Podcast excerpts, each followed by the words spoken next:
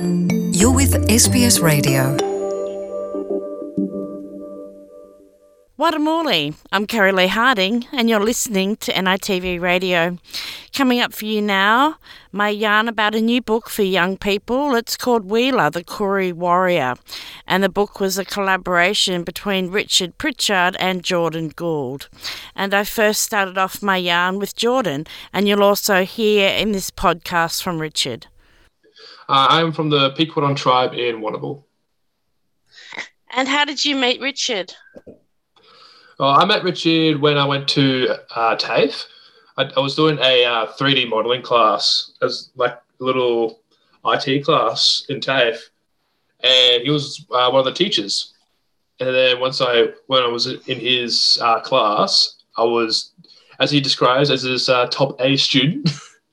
And then um, that's right. and then uh, once he pretty much uh, found out that I, I was Aboriginal, he uh, came up to me with this idea of Wheeler, which wasn't called Wheeler at the time, but um, yeah, he just brought, brought me the idea of you know a Indigenous heroine, and just wanted to work with me with it. I'm like, okay, cool. And then we kind of just uh, started working on it from there. So yeah, he how I met Richard, uh, he was my TAFE teacher. And was there a connection or an exchange of culture between you and Richard, being a Samoan?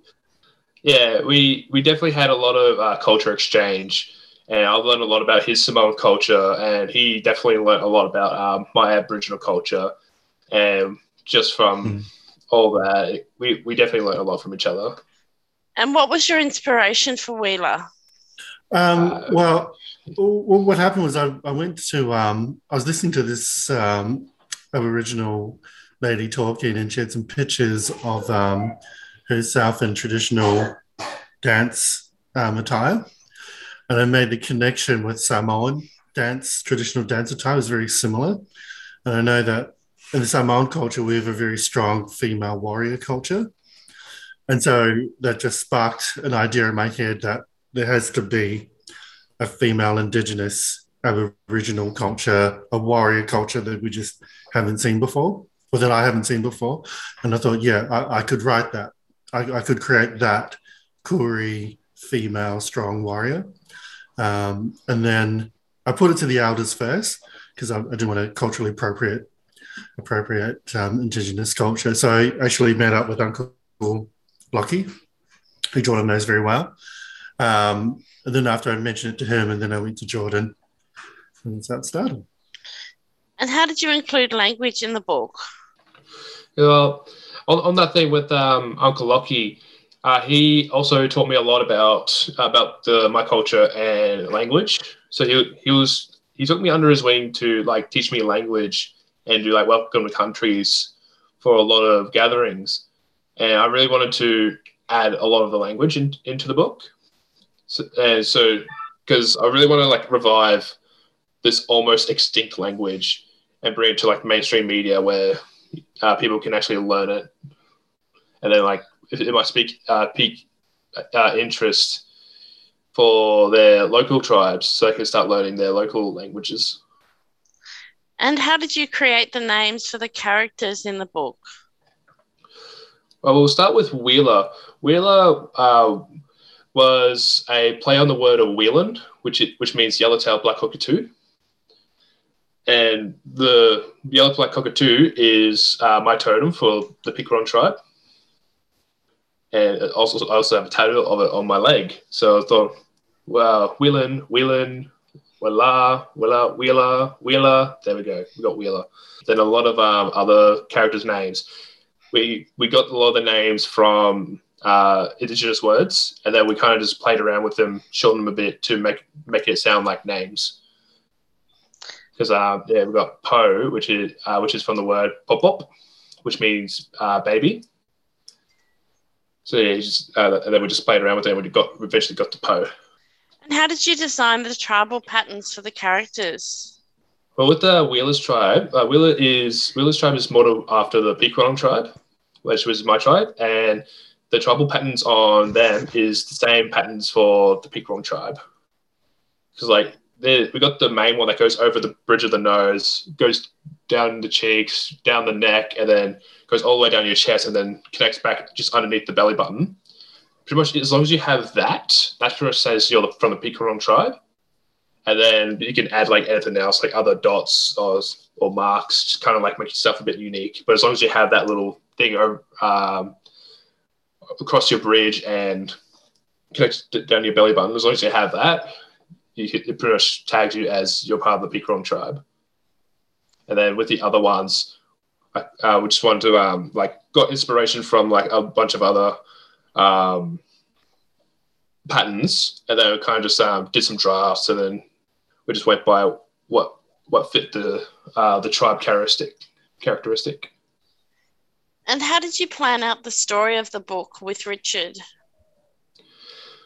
We planned out the story because we had like a lot of uh, Zoom meetings to just kind of like nut out the story, and then we eventually got got this massive story where it it could possibly get go to three to four books. Because we eventually wanted that whole story to be in this first book, but then we were, we were asked to uh, well, we had the idea to uh, just uh, cut it in half, and that's what we did. And then now we're looking at the rest of the story that we made previously. We can almost cut that in half again and make it into another two books. and then we're already working on the um, next parts uh, after that as well. And did you create a world or a history for these characters in the book? Yes, pretty much every character in the book has their own backstory, has their own uh, like reasons why they're in in the story.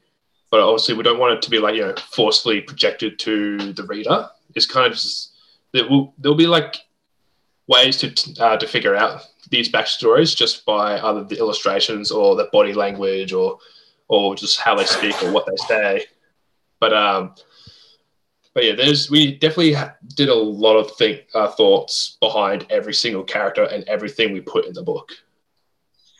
And do you have any idea what's going to happen with Wheeler next? Well, more books. I could definitely say that. But uh, we de- but we do have um, like high, like very high. Um, what's the word? Expectations. Plans, expectations. Yeah, plans and expectations for Wheeler because we do want to put it in like an anime TV series and possibly a video game as well and then maybe some music production as well. But we do have a lot of plans for Wheeler, and this first book is only just the first step. Now, I understand you have autism. How did that affect you when you were young and growing up? Yeah, when I was uh, when autism affected me a lot when I was younger, because when I was younger, I, I had like um, I'd say like low functioning to medium functioning autism, but um, but yeah, it, I definitely had difficulties to like you know sitting still or like trying to keep keep my hands to myself or just a lot of lot of those stuff like that and like hard to listen. So I didn't really do well in school for that matter. But uh, as, as I grew up and found alternatives to like help me with my autism, I ended up like almost working with it and almost like adapting to it. And that caused me to, you know, like expand on the on the uh, positives of autism, like it's uh like creativity and just like outside the box thinking. And the reason I'm able to think so creatively with my autism because I can lucid dream. Pretty much, I can control my dreams and like think of like certain scenes. Like for like if I just watch a movie, I, I tend to lucid dream about like, oh, what if I was in that movie, or what if this character was in that movie? What if they did this? And I just play. I just set everything in my head and just play it and just see how it goes. And then and I did a lot with that with Wheeler as well. Just so, thinking like uh, certain scenes. How did your autism help with making Wheeler? Because um, as I, as I was about to say, uh, with this lucid dreams that I have, I tend to do a lot with it with Wheeler to like think about, about certain scenes for the book. And then once I think of a good scene, I project it to Richard and then we kind of work it off that. So pretty much with autism, giving me the ability to lucid dream and think very creatively is how I'm able to think of these scenes for Wheeler. And I understand there's a character in the book that has autism. Tell me more about that. They will have autism? Because I wanted to wanted to um, create them in a way where it reflects on how I was when um, when I was younger and had like uh, pretty low functioning autism. But because uh, like yeah, with Poe, he can't really sit still. He can't really keep keep his hands to himself. But um, I really wanted uh, like a character that I could resonate with in regards to like uh, my autism, and I want uh, other readers to think that as well when they uh, see um, see Poe and realize that he, he's on the spectrum, but like see how creative he is and how like how much of a almost like a superhero he is, and also mm-hmm. just uh, relate to him as well. And what would you say to other people with autism that maybe they want to write a book or work with someone that actually has autism? What would you say to them? Like people who would have autism, I, like a lot of people would um, uh, think of it as a disability, but I think of it as a superpower, as I said before. Because uh, yeah, with, if I didn't have the ability to lucid dream from my autism, I don't think this book would have would have had like would, would have been as good, or I wouldn't have like as impactful scenes or anything. But uh, but yeah, mm. for those people with autism or people working with those that have autism, is are probably like in the best like seat to create uh, like books and like just create things in general. So it, so I say that uh, people with autism having the, the that creative aspect would definitely have a like a huge boost in, in this type of um, this type of creations. And what would you like people to take away from reading the book, Wheeler? Well, I want them to know that we we made this book not to point fingers at white fellas, but to but as a uniting call, because with with a lot of Aboriginal culture, we were very inviting with like culture and just with other people in general.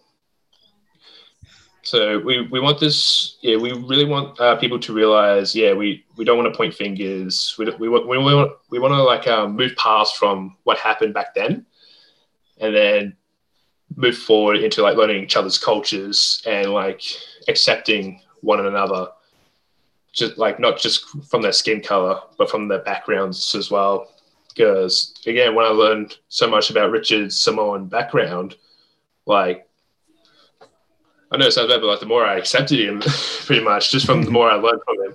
But um, yeah, like being Richard has definitely got gotten a lot tighter ever since I learned about his culture, and I want a lot of other people to do the same.